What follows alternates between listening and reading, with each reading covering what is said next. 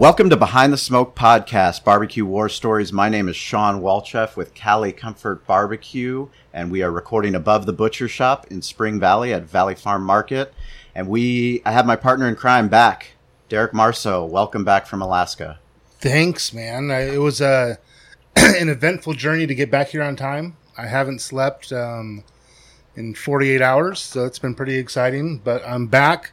I did not get eaten by a bear, um, although it was very close, and um, I'm stoked to be back, man. Got a lot of construction going on right now, so it's it's probably not the best time for me to be away. But I'm happy to be back and uh, start whipping these guys into shape to get the fuck out of my parking lot. well, the coolest thing is uh, I told you we were hopefully going to have uh, Moe Cason, our guest, on today, and for you to hustle your way from Alaska overnight to get here on no sleep to run into construction. Um, it's why we do what we do. We love we, we love our craft. It is. It's uh, it's exciting. It's exciting to have Moe be able to come out here. Exciting for us to be able to get down here from Chickaloon. It's uh, it's a long. I mean, shit. I was in Tok, Alaska. Drove six hours to the cabin. Drove two hours to Anchorage. Drove or flew overnight just to get here and haven't slept. But it's uh, it's well worth it. Well, I know that I appreciate it because uh, as much as I would, we would do the podcast no matter what. But uh, I love having my partner in crime. Welcome back, and most importantly, um, America's finest barbecue championship. We actually have Ed Laval here, who came on this podcast, told us how they're putting together this incredible Kansas City Barbecue Society event on Mission Bay, first annual event happening uh, this weekend. And we're so lucky that Moe Cason's coming out here to throw down. Man, What up? What's up, man? How What you up? doing? How you guys doing? We're Oh, doing we're great. awesome. Awesome, yeah, man. I, I tell you what, man. I used to be stationed out here in the Navy back in the day, man, when I was a young sprite, and uh, I, it just warms my heart to be able to come out here and cook. Uh, this is my first time cooking a cook-off here in San Diego. Um, just coming out through, going, rolling through town from the airport, and just looking at the old buildings and how it's um, all the new stuff that's been going up. a lot of new shit. It's awesome, man. It really, Yeah. it's pretty, man. All the buildings, man, and all the areas that when I was back in the day, you know, a bunch of tattoo places, little dive bars, and now they're nice big old uh, buildings with glasses. Yep. And, it's just nice, man. I just had a great. I I- I'm just looking forward to this weekend. The backdrop, you know, this is probably going to probably be one of the top places for me to cook a cook off as far as scenic. Sure, I mean, you right. you got the ocean right there Unbelievable. on the beach. Come on, man. Mission Bay, Can't get- beautiful. Can't get no better than that, man. Absolutely. How long were you here? How long were you stationed here?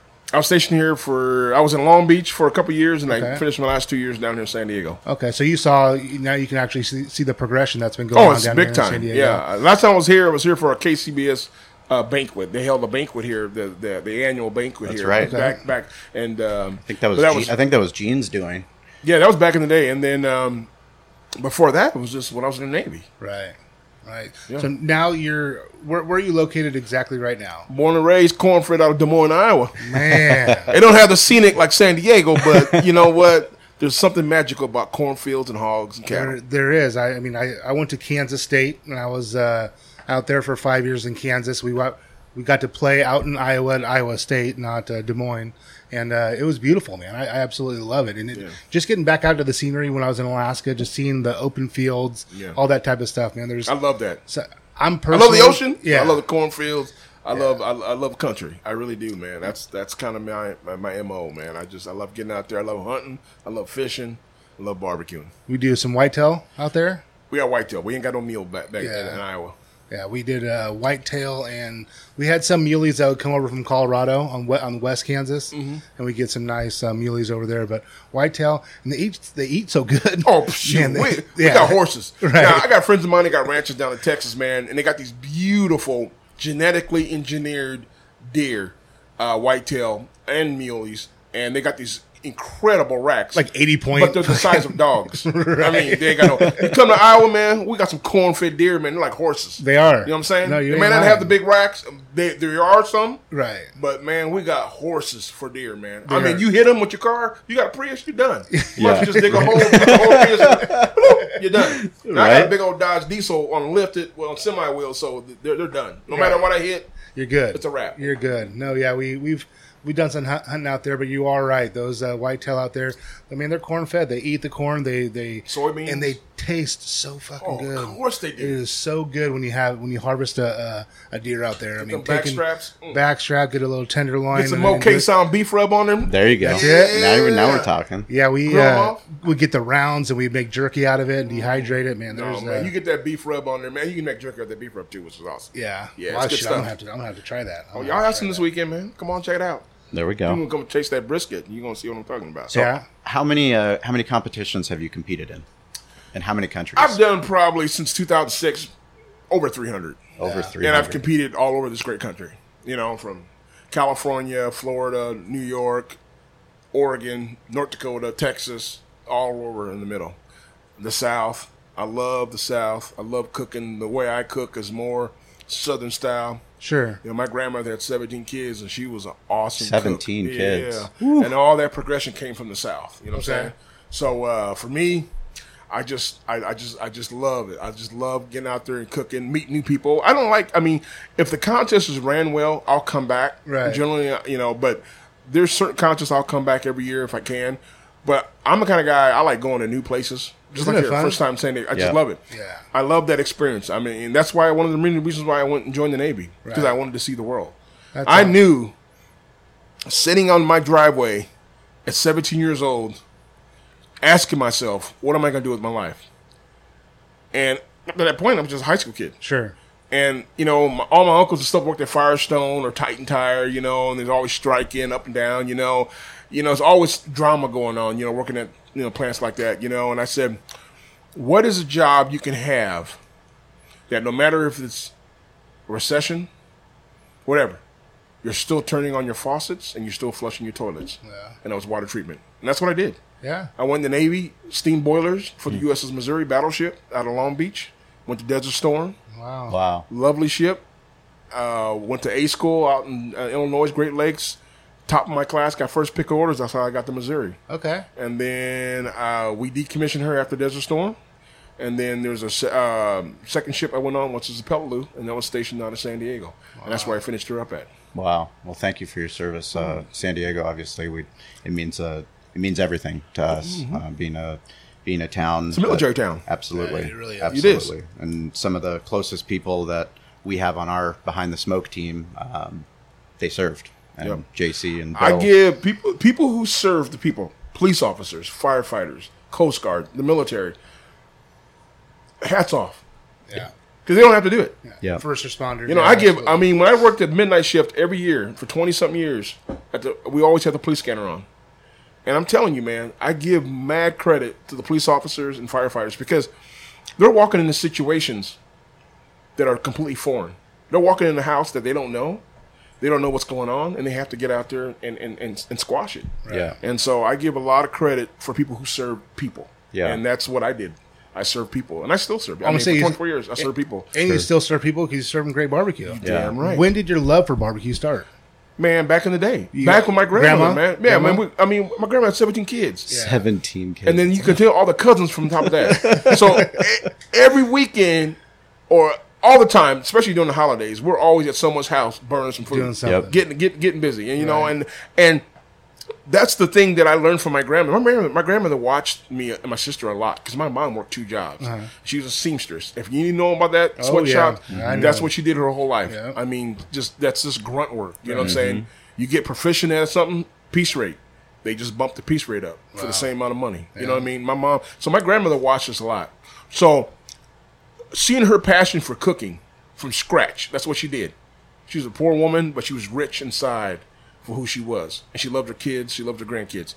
Cooked her ass off. Yeah. I mean, seriously, I can still, she, I can still taste everything she used to make: her pies, her food, her fry bread, her food. You know, um, unfortunately, a lot of my aunts and uncles they just never wrote anything down. Right. Do you remember when you fell in love? Like, if there was any time, any story of something that she did that really, Well, no, because I mean, we we how we grew up, how my grandma, she cooked to feed. yep, Okay, it wasn't all about Food Network or them not taking us away from Food Network. We're great people. Correct. Right. You know what I'm saying? It was all Oh, about we just know. feeding people, man. Absolutely. You know what I mean? That's But all it was. on- it wasn't it wasn't about trying to, you know, ritz and glitz just put food on the table, man. But, she just did a great job. By observing her, you learned. Uh, I that in order to learned feed I learned the flavor. Yeah. Like my mom, when I was coming up, she would cook something and she would say, "Taste this." I don't care if I was eight years old. Taste this. And I would taste it, and I'm like, "Oh yeah, mom, you know this and that, you know." Give my opinion, and she always did that to me. She mm-hmm. always she would be cooking something and she'd say, "Hey, taste this." And so that's where my passion of cooking came from. Yeah.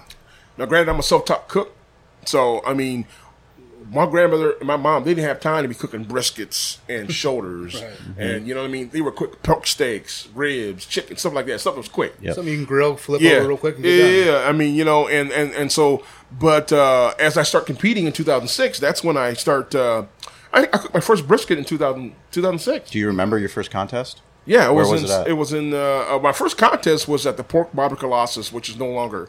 It was a great contest in Iowa. It was all pork category. It was held in conjunction with Pork Expo, which still goes on today.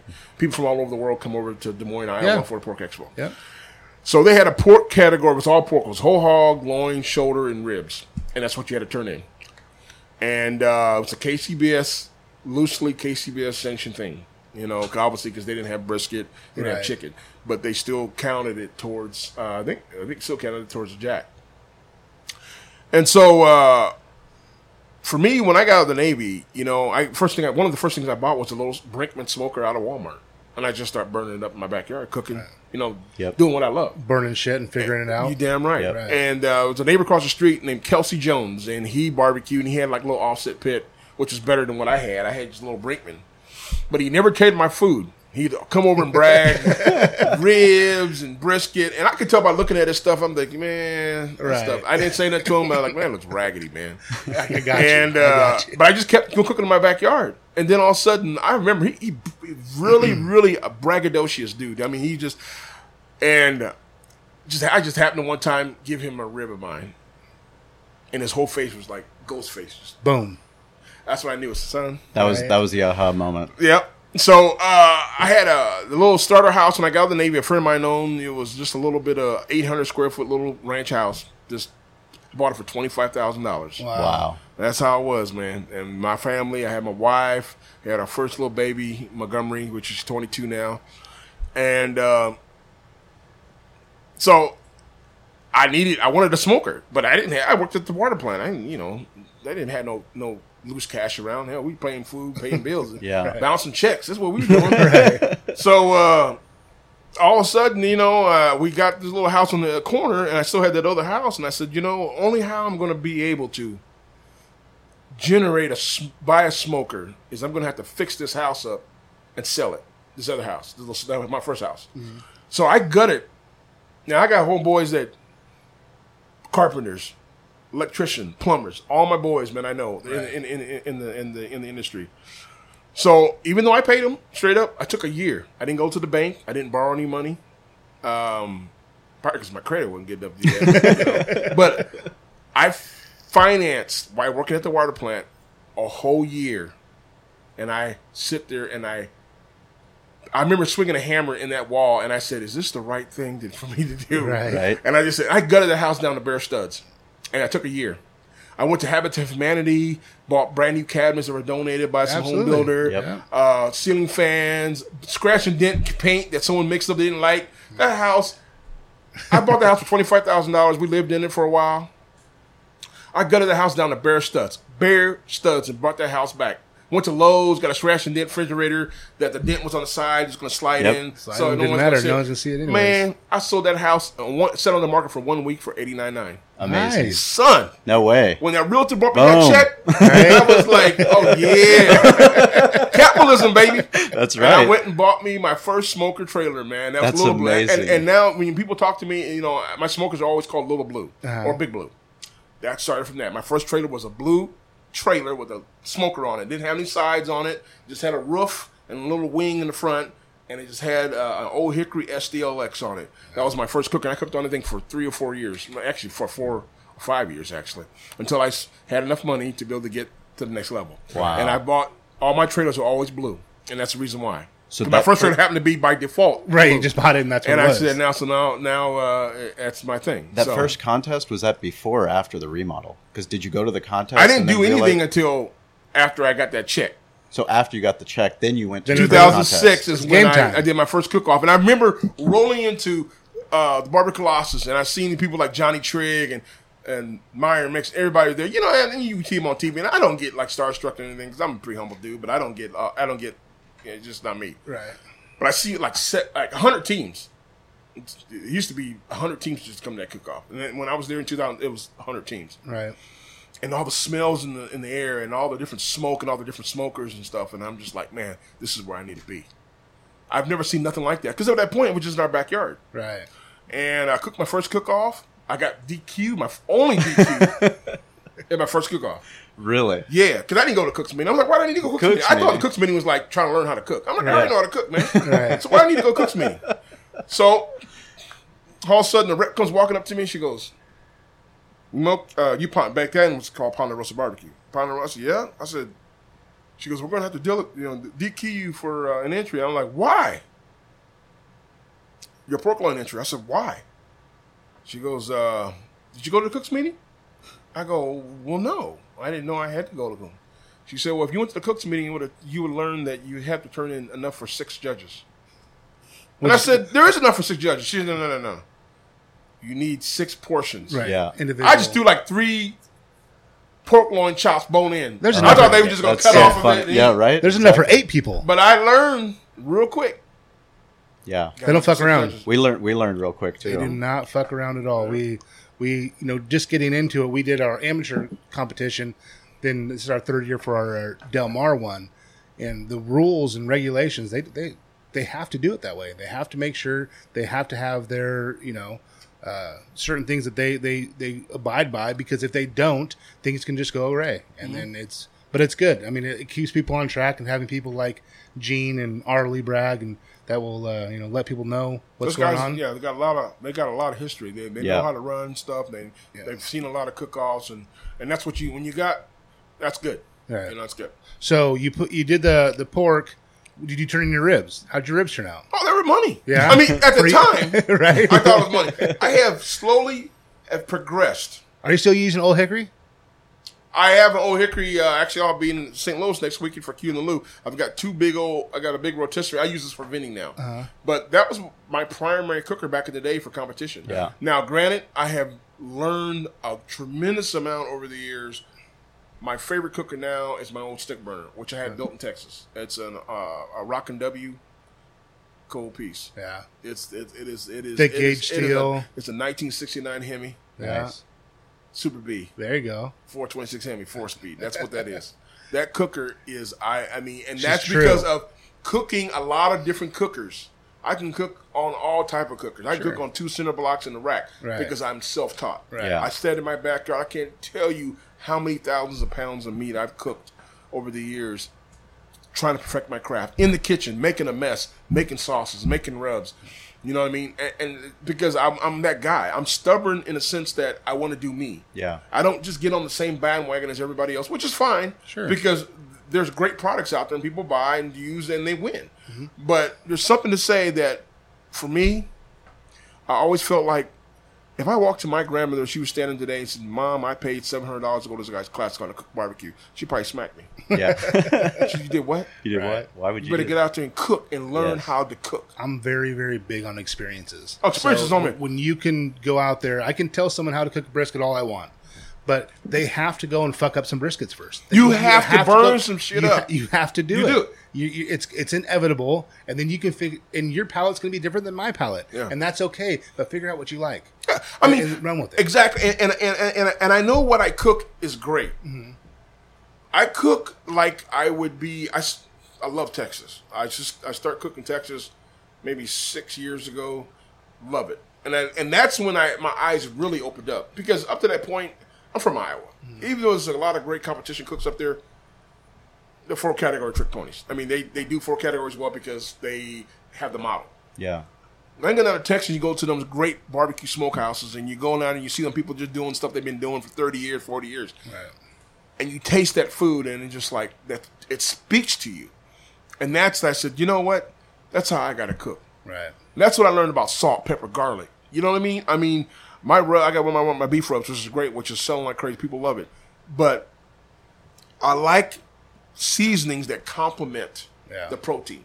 Yeah. You know, and you start getting off to the fringes, you know, uh, that's when things kind of get muddled, and that's fine. is What it is. Like I was out in New Jersey, and uh, did a cook off over there, and great Jersey Shore, but you you turn a brisket in there like a Texas style brisket, they'll kill you, and they did. Right. They killed Yeah. me. Right. But I'm walking the walk. This is who I am. Right, absolutely. We we talk about it a lot. Sometimes simplicity is the biggest thing you can do. And when you break things down, I got in my own way when I started doing briskets. I would do briskets and I would try to overthink them. I'd try to do way too much and I'm like, Jesus, it's just not fucking turning out the way I want it to turn out. Yeah. Then all of a sudden, nine years ago, ten years ago, speaking with Gene, he's like, "Well, what are you doing?" And I'm telling him, he's like, "Man, cut it back. Just just, just relax. Like here, here's what you got to do. Try try bare minimum, and then start adding a few things that you like." There was a great contest that's no longer around, but it's called the Great American Barbecue Battle in Kansas City. It was out in Bonner Springs. And there's a lot of great Kansas City cooks that won, like Mark Grieco, Yeah. a friend of mine. And I remember I had a very complex brisket rub. It had dill seed in it. It Yeah. had all kinds. I mean, because I'm always in the kitchen messing, you know, oh, this is good. And I remember him tasting it, and he looked at me and he goes, Moe, the judges are just basically like farmers. Keep it simple. Take all that extra bull crap out Yeah. because that's not what they want. Yeah. And as soon as I did that, the dill seed, the whole mustard seeds, you know, all that, then all of a sudden my score is like, so um, Yeah. start going up. Yeah. I think- yeah. Cook, you know, that's like I'm a big. I'm not a big fan of sugar on brisket. Right. Now, granted, in competition, KCBS or whoever we cook, like especially not not Texas, but like in KCBS, you know, you gotta the guys are putting glazes on briskets, and and that's what they that's what it is. You know what I mean? I was over in in the Netherlands two weeks uh, about a month ago. Uh, cooked on a Green Mountain Grill. Okay. And I, you know, I'm stubborn, but I'm not stupid. you know, I know how to make adjustments. Right. Okay, because if you're just that stubborn, then you don't need to be doing competitions. Sure. Which Tuffy told me that. Because me and Yeah. Tuffy are brothers, and he we sat there and debated in, in, in at the bar at the hotel. It's like, he said, "Why you cooking then?" Because I like cooking competitions, but it is not my job to find out what these judges want. That's not me. When I make my own stuff, wh- why am I sitting there chasing my tail trying to find out what you? I don't even know you. Yeah. So what? I'm gonna cook what I like, and then you go ahead and judge it for what it is. Now, if it's in being 25th place brisket, so be it. Yeah. But I can walk with my head high. Whenever I get that top ten, it's me. You know, and the other guys they do all the other stuff, which is great. They, you know, they find out by so and so use this, this, and this, and this is what's going to happen. That's great. This is fine. Yeah. But for me, I cook the way I, I always cook the way I want to cook. Have you always been a one man team? always been. And how many, as in your experience with all the contests that you've done, how many one man teams are there? They're out there. The like my buddy percentage-wise. that's had great success. Prairie Head Smokers, John Neal, just great guy. One man team. Mm-hmm. There's there's teams out there that do it. You know what I mean? A lot of guys will have a wife or a friend come over. Uh, and I have no problem having a teammate, but the problem is when I've learned when I first start competing, when Moe Cason's ready to roll, I can't be here. Oh, my dog is sick. Uh, I gotta watch my kid. Right. That's a wrap. I do me. So I know that no matter what, I can always count on Moe Cason. I just came back from a Finning festival in Danville, Kentucky. I brought my daughter to help. She runs my cash box. And the festival uh, that I'm doing next week, and then I did one last weekend, you know, I, I had a small footprint. A lot of these guys have restaurants, so they'll bring a crew, a bunch of people in. I don't do that. Like the one in Danville, I told the organizer, you got to get me bodies. That's just what it is. You want bone case on ribs, want bone cuts and whatever, you gotta give me. And they got me. They got me bodies. Right. They're like, well, well, you know, I gotta pay them. Well, you gotta pay them. Right. Okay. Do what you do. I end up having a huge line because my stuff is good. No, that's what it is. That's just business. You know, so um, I've always been a one man team, and I just, uh, I just, I, I, if, if I can rely on myself, which I do, I got to do it. Granted, there's times I would love to have somebody drive the truck home. There's times I love to have somebody watch the brisket or feed the pit. Because like my stick burner, Little Blue, once I fire her up, I got to add a stick every 45 minutes. Yeah. Okay, to to to the end. I don't have. I mean, I've got gravity feed cookers. You can load them up and go to sleep and get all this. No, when I fire up my stick burner, I have got to be there to the beginning to the end. But doing that has taught me how to manage. I can cook in sub-zero weather. I can cook at 114. And I know how to make adjustments. Right. That Yeah. is experience. If you go out there and you go to somebody's class, and I'm starting to do classes now, which are great. Education and knowledge is a wonderful thing, and there's, I got nothing wrong with that. I'm just one of them kind of guys that I was stubborn. You know what I mean? I didn't cook my first wagyu until hell, that was probably six years into the game. I went out to uh, do a doubleheader, Meridian.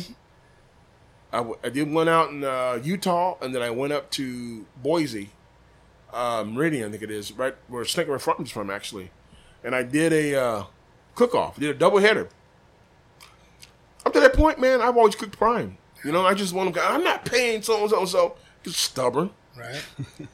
And I was at that cook off, and a lady came up from Snake River. I didn't even know who she was. She came up to me. She goes, "Moe, how you doing?" I'm like, "Fine." She said, "I want to give you a brisket." I'm like, "Well, I got a brisket." She goes, "Why don't you try this brisket?" It was it was wagyu, and I'm like, "Okay." So I had enough injection to do two briskets. So I did my injection, my rub, and I did. Uh, I cooked them things side by side. I know my prime because I know them at the back of my hand. Right. But I ain't never cooked a wagyu before. I cooked that brisket. I got done. I pulled them briskets out. I sliced that brisket off that wagyu, and it floored me. Yeah. It's something special. It floored me. It, it, and, and that's the stubbornness where it's a detriment, mm-hmm. you know, because I'm going to tell you what, no matter when you're competing in this game at this level, you got to play with the big boys and you got to cook what they cook. Yeah. Period. You can't come in there and say, well, I'll take my select Walmart brisket and I'm going to whoop your ass. You're a damn lie. Right. You ain't doing Because shit. as long as a person has a superior quality piece of meat, he could just put salt and pepper on it, Right. And it's going to walk all over that damn select brisket. Yeah. Because marbling is flavor and moisture, Yeah. Yeah. and that brisket opened my eyes to, wow, this is what next level stuff is. Yeah. One of the So- things we have a lot of people that listen to this podcast that they want to start their they're on their barbecue journey and wherever they are in that process, we always talk about process. And one of the things that we encourage people is to always be learning, Yep. to get involved, to stay curious. Uh, tell us kind of how you came about knowing about the Pitmaster show and your audition tape, and take us back to that to that journey. Uh, for me, I was at a cook-off in Pine Bluff, Arkansas, walking back from a cook's meeting, and Johnny Trigg was in the next aisle from me. So we just happened to be just walking together back to our cook sites. And they just did season one. That's when they went around the country, admiring them guys. And he looked at me and he goes, Moe, you gonna put in for season two Pitmasters? And I didn't have no clue. Because I just I worked and I was like, uh what do you mean? You gonna put in an audition tape? I'm like, dude, I don't know nobody. I ain't got no connections like that. Because I always think there's always a connection. Right, yeah. It's always somebody knowing somebody. I said, I don't got no connection. I said, he looked at me and he goes, man, you need to put in for it. You got a great personality. And I'm thinking, well, thanks, Johnny, but you know, I, you know, I, you know, I just, he grabbed me. He literally physically grabbed me, pulled me right to his face. He's like, put in the audition, bro. Really? That's exactly what he said. Wow. So I, I said, all right, man. When I get home, you know, I went to my car wash, the, the truck bay wash at the at my plant that I worked at, water treatment plant, where they wash the dump trucks. Uh-huh. I did my audition tape in the Who wash filmed, bay. who filmed you? Me with my iPhone. That's awesome. I did that. Was that your first? Well, was that your well, first I did the video? first one, Was that and I your sent it first in. Selfie video. And this is the time where I was taking my wife in to get her tubes tied because we just had our fourth child. oh, really? So I was just like, you know, uh, you know, and uh, uh, I sent it in, and then they come back, contacted me in a week, and was like, man, great video, but the quality was poor because it was all amber lights, you know, murky vapor lights, so it's like really amber and dark, and- Right. And, I, you know, and she, can you send another video in? And like have someone hold the camera for you. I'm just like sitting there talking, yeah, man, you need to see Big Moe Cason. So I have my wife come out to the back of the trailer, a, a big blue, and I just did my little spin. You know, I kept it real, man. You know, I just talked about how I want. You know, uh, I'm a self-taught cook. You know, and I don't get caught up with all the, you know, all the hula. And uh, they called me like within a week. Was like, man, we want you on the show. I'm like, cool. So I went on the show out in Calabasas, California Yep. beautiful place.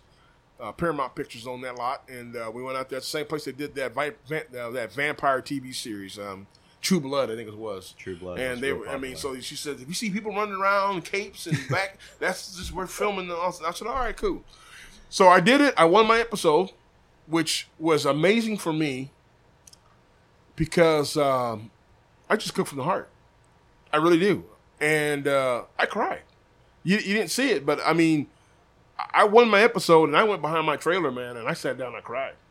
And I still get goosebumps about it Because you gave it, you, you you gave everything you had. because I thought about my grandmother, my mom, my family, and it was awesome, man. Yeah. Yeah. So to this day, still it, it I- bothers me, man. It's awesome. I think you know? that's- and it's been nothing but great since then. right. Uh, There's a vulnerability to that Yeah. that draws people to you, though. John Marcus, the executive producer, came up to me, and I was pissed at 1st Uh-huh. when I lost the finale. so I made it to the finale. Yeah. I'm going against Johnny Trigg, Melissa Cookston, Craig Kimmel Firehouse, and somebody else. I can't. I think yeah, some somebody else. And uh, I lost. I felt like I didn't get a chance to really showcase. I cooked a beautiful hog. I felt, and they just let that thing burn up on the pit. They just didn't even, you know. They Yeah. Just, Yep, you're done. And I'm like, oh man, it, it, it, and, my, and my family already knew the outcome because I, I won. You know, they already knew the outcome because I called them, and my wife. Even then, when when the movie when the, when that episode came out, even my wife and kids were on the couch crying, Yeah. crying. You You could know, feel it. What even you- though they already knew the outcome and they seen it, they just they cried and and I was dejected, dude. I mean, I was just like just beside myself, and I was walking back to my trailer, man. And Myron, I knew Myron, you know, he knew me, but you know, I didn't really know him, know him. He knew. I knew something was up when I started looking at those guys, and they couldn't look me in the face. I mean, Myron look at me, and he would look off. Warren Sapp would look at me and kind of look off. I'm like, oh snap, man! I'm about to get it knocked off this show, man. Yeah. I just knew it, Yeah. and sure enough, but Myron is such a great guy, man. That he uh he got up off the stage. I went on my trailer, started putting my stuff away, and the first person that came up first was John Marcus, executive producer, and he came up, and his first words out of his mouth was, "Moe, you're absolutely beautiful on camera." He said, "I know it doesn't feel good right now." He said, "You just keep doing you." He said, "I'm guarantee you." He said, "You're gonna have plenty of opportunities in the future." He said, "I'm telling you, man. Just keep your head out there and don't act crazy." He said, "I'm telling you, man." And I said, "Yeah, you know, you ain't trying to hear that because you Yeah. just got knocked off the show. It's, it's, it's the competitive spirit in you." Sure. And then he walked away, and then Myron got up and walked up. He didn't have to do that. Myron got up off the stage. Man, That's the, I mean, Myron's he's, he's a buddy of mine. He got up off the stage and he walked on my trailer, man, and he put his hand on the shoulder and he just started talking to me, man. He said, "This ain't the last week gonna see Moe Cason." That was his exact words. He said, "I'm telling you, man." He said, "You got something, man." He said, "Yeah, this ain't the last." And lo and behold, after that, I end up being on Pit Wars. end up being asked to be a judge on Pit Masters. Smoked, on, and it's just been great, man. So I just, you know, but just me. Ride, ride the wave. It's, Ride I don't even look wave. at it. It's just who you are. Yeah. You know what I'm saying? A lot of people get on TV and, and it is what it is. But if I have never been on TV, if I ever get on TV again, that's fine. You know what I mean? Um, I always kept it real. I'd love for you to talk about barbecue family. It's family is where it's at. You hashtag in all your posts barbecue family. And this because whenever you're at a cook off, whatever you're doing, there's times I've had blowouts. I've had I can't tell you how many times I've been on the side of blowout. You know, you you got s- small money working at the water plant, taking care of four kids. You know, Sure. there's times where I didn't have enough gas money to get home, but my passion for cooking was that strong. I'd had to call my wife. Can you Western Union me some money, sixty bucks? Because I ca- miscalculated the headwind. yeah. You look at the phone, it's going to be 12 mile an hour headwind going in this direction. I mean, that's how much I finite it, I calculated to get to make this cook off. Going out to North Platte, Nebraska. Coming back. Oh, snap, man. I got used more fuel than I thought. And there's a couple times I had to call my wife. Hey, can you Western Union me some money? And she would give me the right eye. You shouldn't be doing a sport you can't, blah, blah, blah, blah, blah, blah. And I told her, man, I got home. I love my wife. But I told her back in the day, I said, you know what? This is going to be a time. This is going to be time. This is because I believe in Moe Cason. She said, I believe it, yeah. It's not- There's going to be a time that barbecue is going to go full circle. It's gonna pay the care bills. And lo and behold, Yep. to this day, proud of you, baby. yeah, yeah, yeah, yeah. That's right. I didn't hear about that back in the Yeah, day, but I'm gonna let that go. Right. Right. Yeah. Tell us about the business of barbecue. You sell rubs. You sell I sell rubs. I sell sauces. Um, I just been. Uh, I was at the J- world uh, the World Championship. Jack Daniels. Uh, I got invited to go there at that cook off. I kind of got off subject, but the one in Meridian, uh, I uh, I won that cook off, and that was the only cook off champion? in Idaho. So it got me into the Jack. Sweet. And so I took, uh, I went down there with my family, you know, and we just kind of took it in, you know, and and uh, I ended up getting second place sauce with my sauce, and that's when I said, hmm, That's a tough fucking business, though. Fuck yeah. Sauce it's business. a tough Tough business. It's a tough business and it's a tough business for Rub. But I'm telling you what, here's the thing about it: is everybody and their mom wants to put a sauce out. Everybody, their mom, Yep. you know. But I tell you what, I'm, gonna, I'm I'll be for real, for real. When you build a brand, and I, that wasn't my, I'm just being me. Right. I got this beautiful group called Verge to help me. But everything up to this point, I'm just post a picture of me cooking at a cook-off. But the hardest thing that you can do is everybody their mom wants to be have a restaurant. Everybody their mom wants to have sauces and rubs. But I created a brand by itself.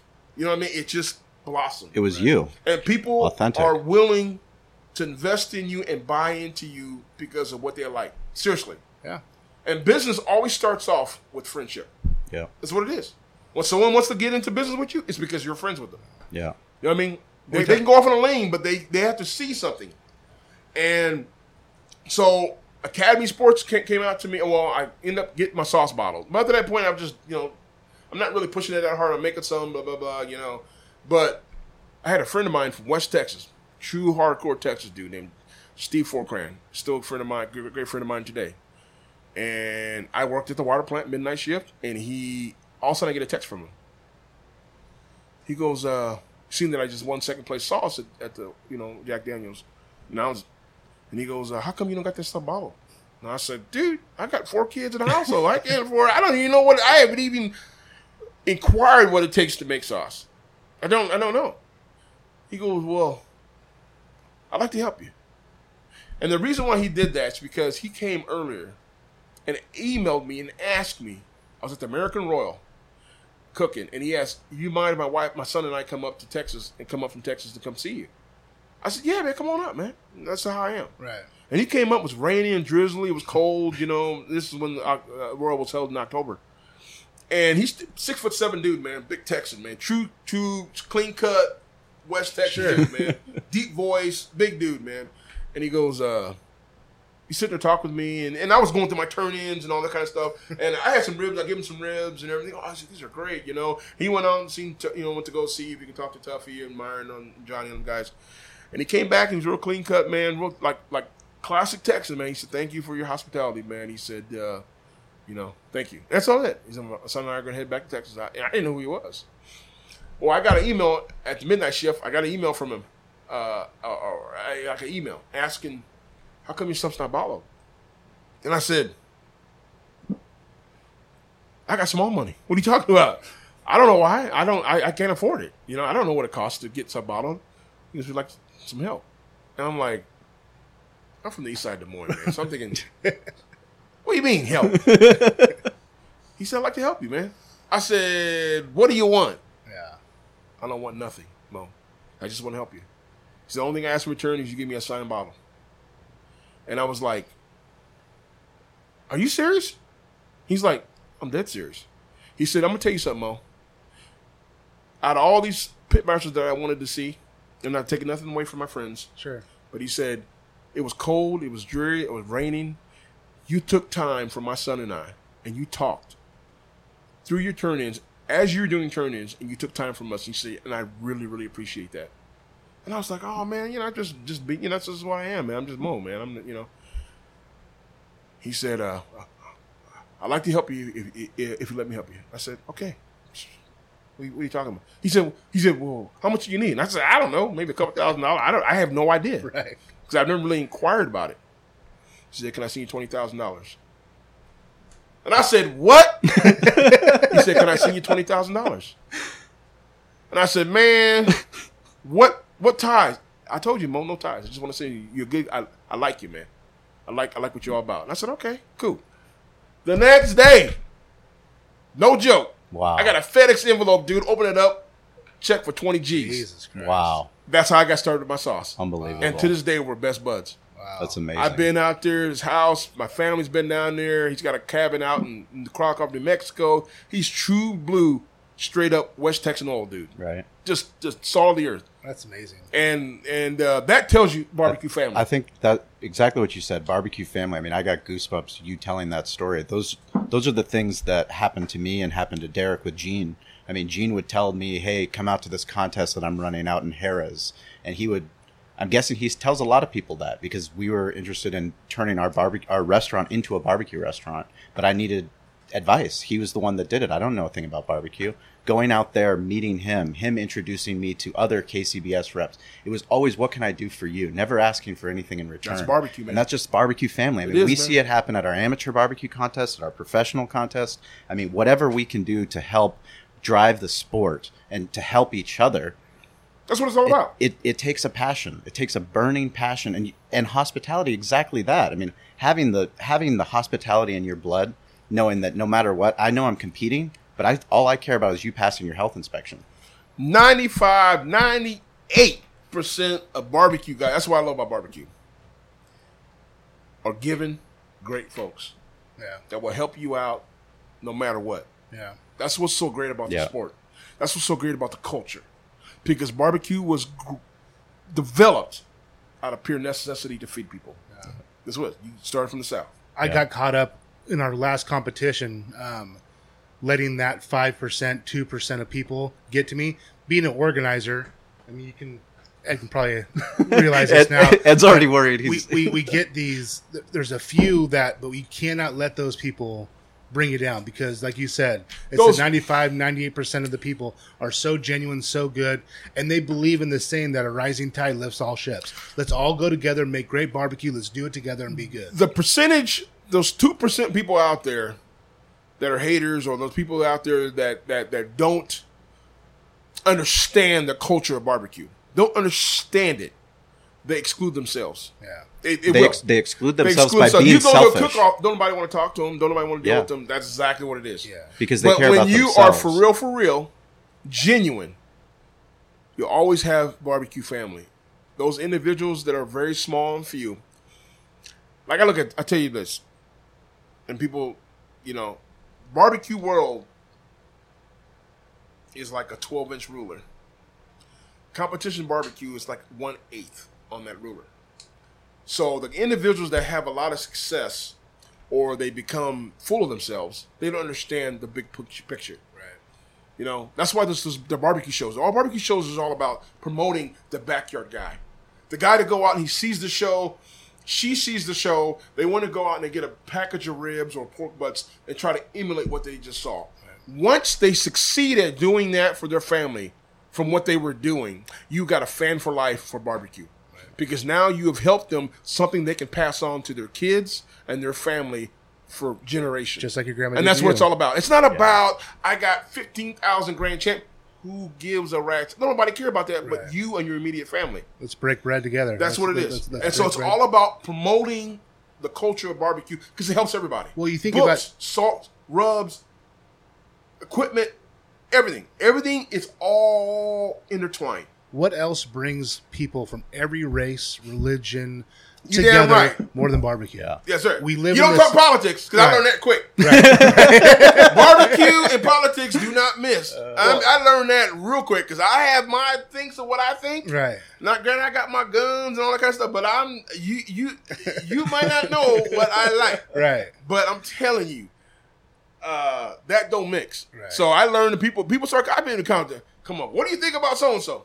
Shut your mouth.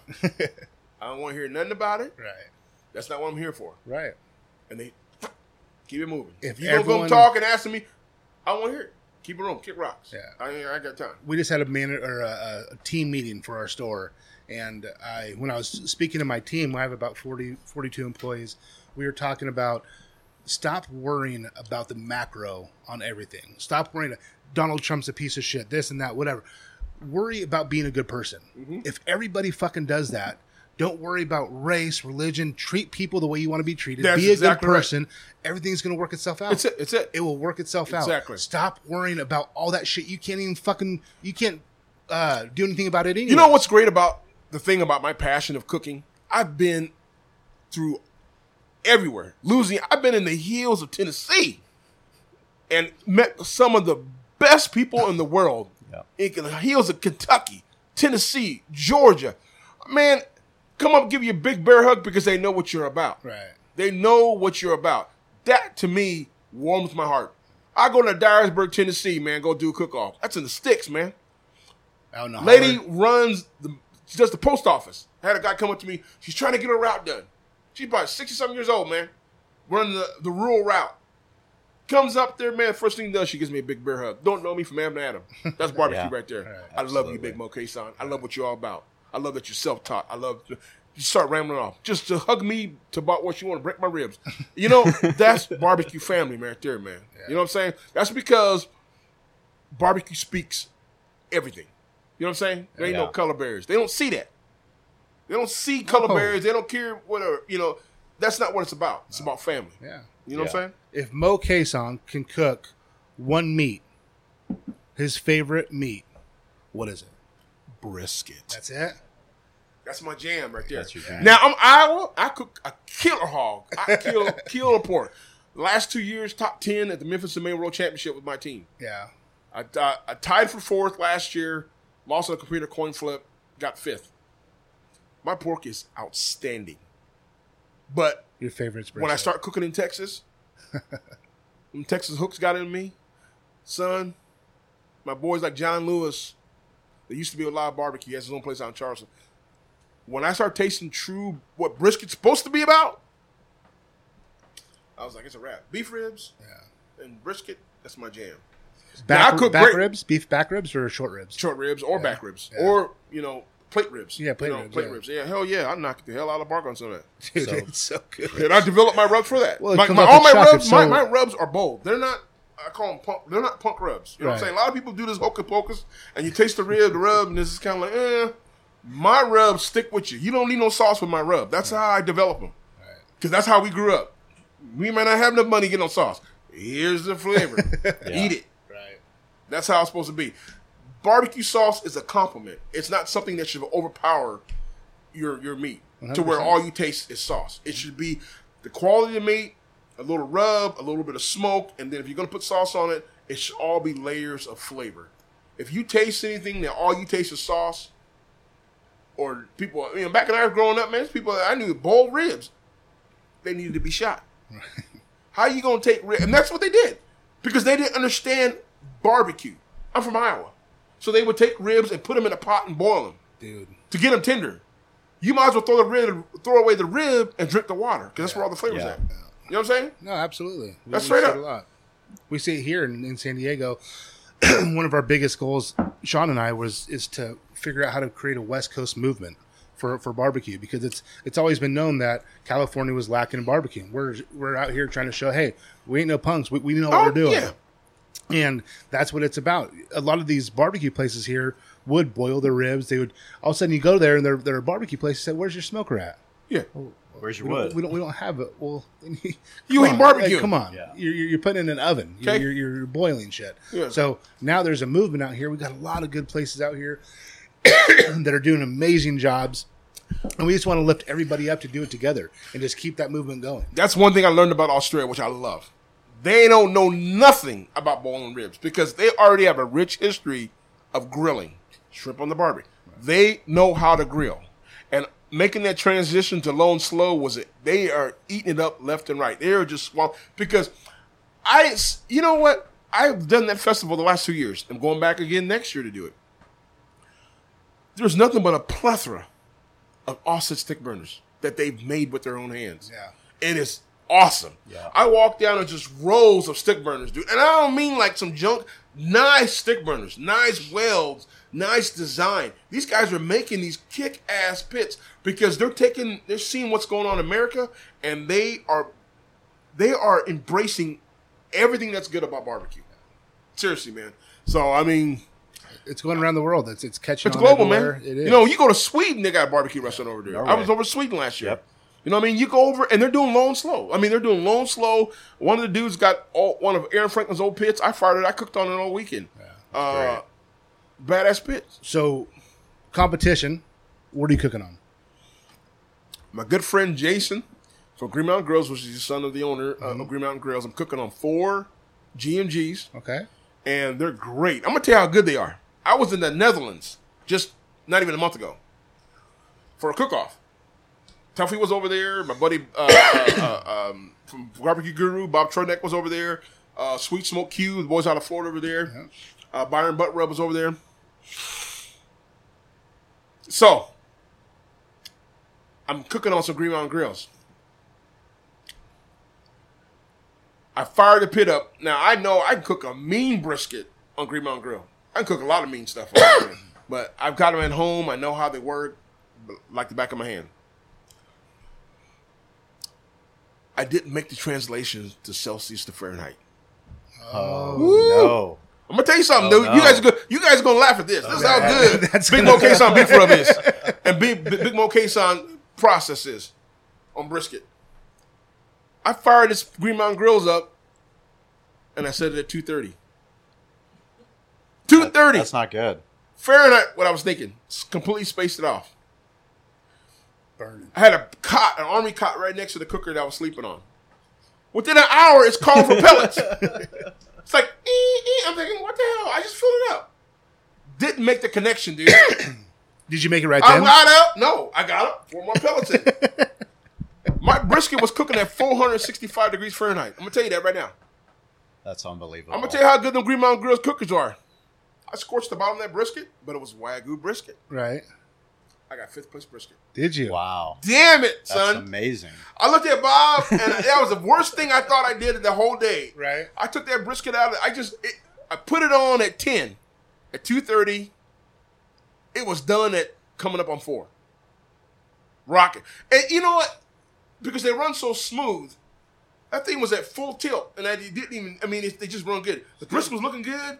And then about two two o'clock in the morning, I'm thinking, man, this thing is smelling too good. Wait a minute. Thing's done. It's smoking. Too, it's smelling too good. So I get up and I wrap it. I made the connection there. And I was Right. like, well, wrapped it up like I don't. My process that I wrap it up in. Put my pearl back in. I reached my internal temperature like I normally would do at, at you know cooking on my stick burner. That thing was off the pit by four thirty. I put it in the Cambro and I said, "It is what it is." Turning wasn't until two o'clock in the afternoon. so that thing sat from ten, hour, ten hours Right. later. Oh, dude, I pulled it out. I didn't. Oh, I said, "Don't nobody open up this Cambro. Just let it do its thing." I took it out, took it out my butcher paper, and I have a f- butcher paper foil mixture that I do. And uh, Bob, I just looked at it, uh, and the bottom of the brisket was like, and I was like, "Damn!" But the top of that brisket looked good. I'm thinking, man, this looks like it got that bark on it.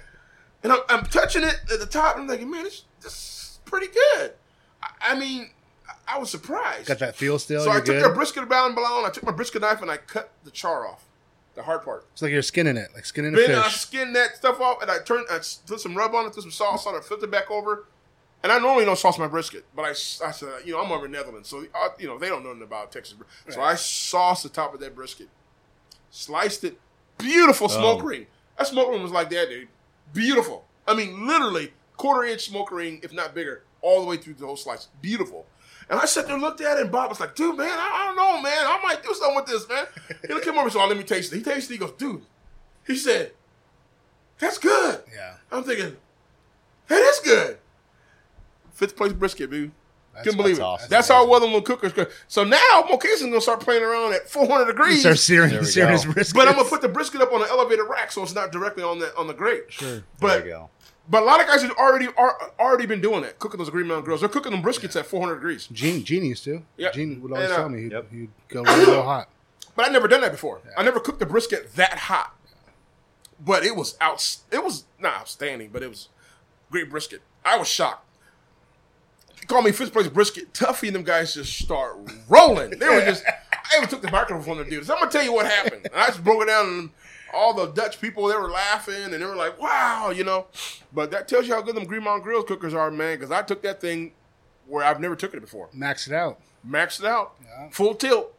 Before we started the podcast, we started talking about your all-in moment. Kind of, you know, you've been Ponderosa Barbecue. Now it's Moe Cason Barbecue. Yeah. You're building your brand. Yep. You're no longer working full time. Yep. I'm working full time. I'm working for Moe Cason. Correct. Yeah.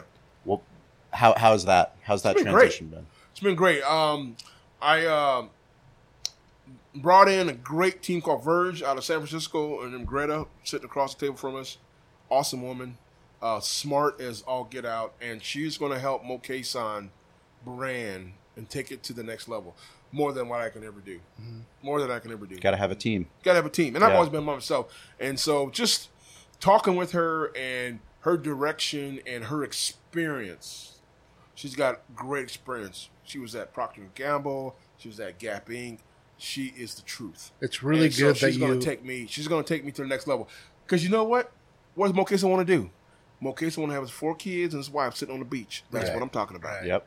well, it's really, really good that you're allowing yourself to get out of your own way, in a sense. Yeah. Like, like for me, social media, all that stuff's not my forte. Like, you know, I'm, I'm just kind of a grunt worker. I like to work with my hands. I like to do the stuff, and doing all those things. I have, you know, Corey, and if I if I'm the best person at everything that I do around the store, I'm doing something wrong. I got to have people that are better than me. You damn at- at right. There's an old things. saying that my uh, family told me. Yeah, If you're the smartest thing in that room, get out of that room. yeah, Yeah. Go to the next room. yeah. So you Because bring if you're the smartest thing in that room, you need some. You need to go out and you need to get somebody else Yeah. because that ain't you ain't gonna get no growth. right. You've got to get people that are smarter than you.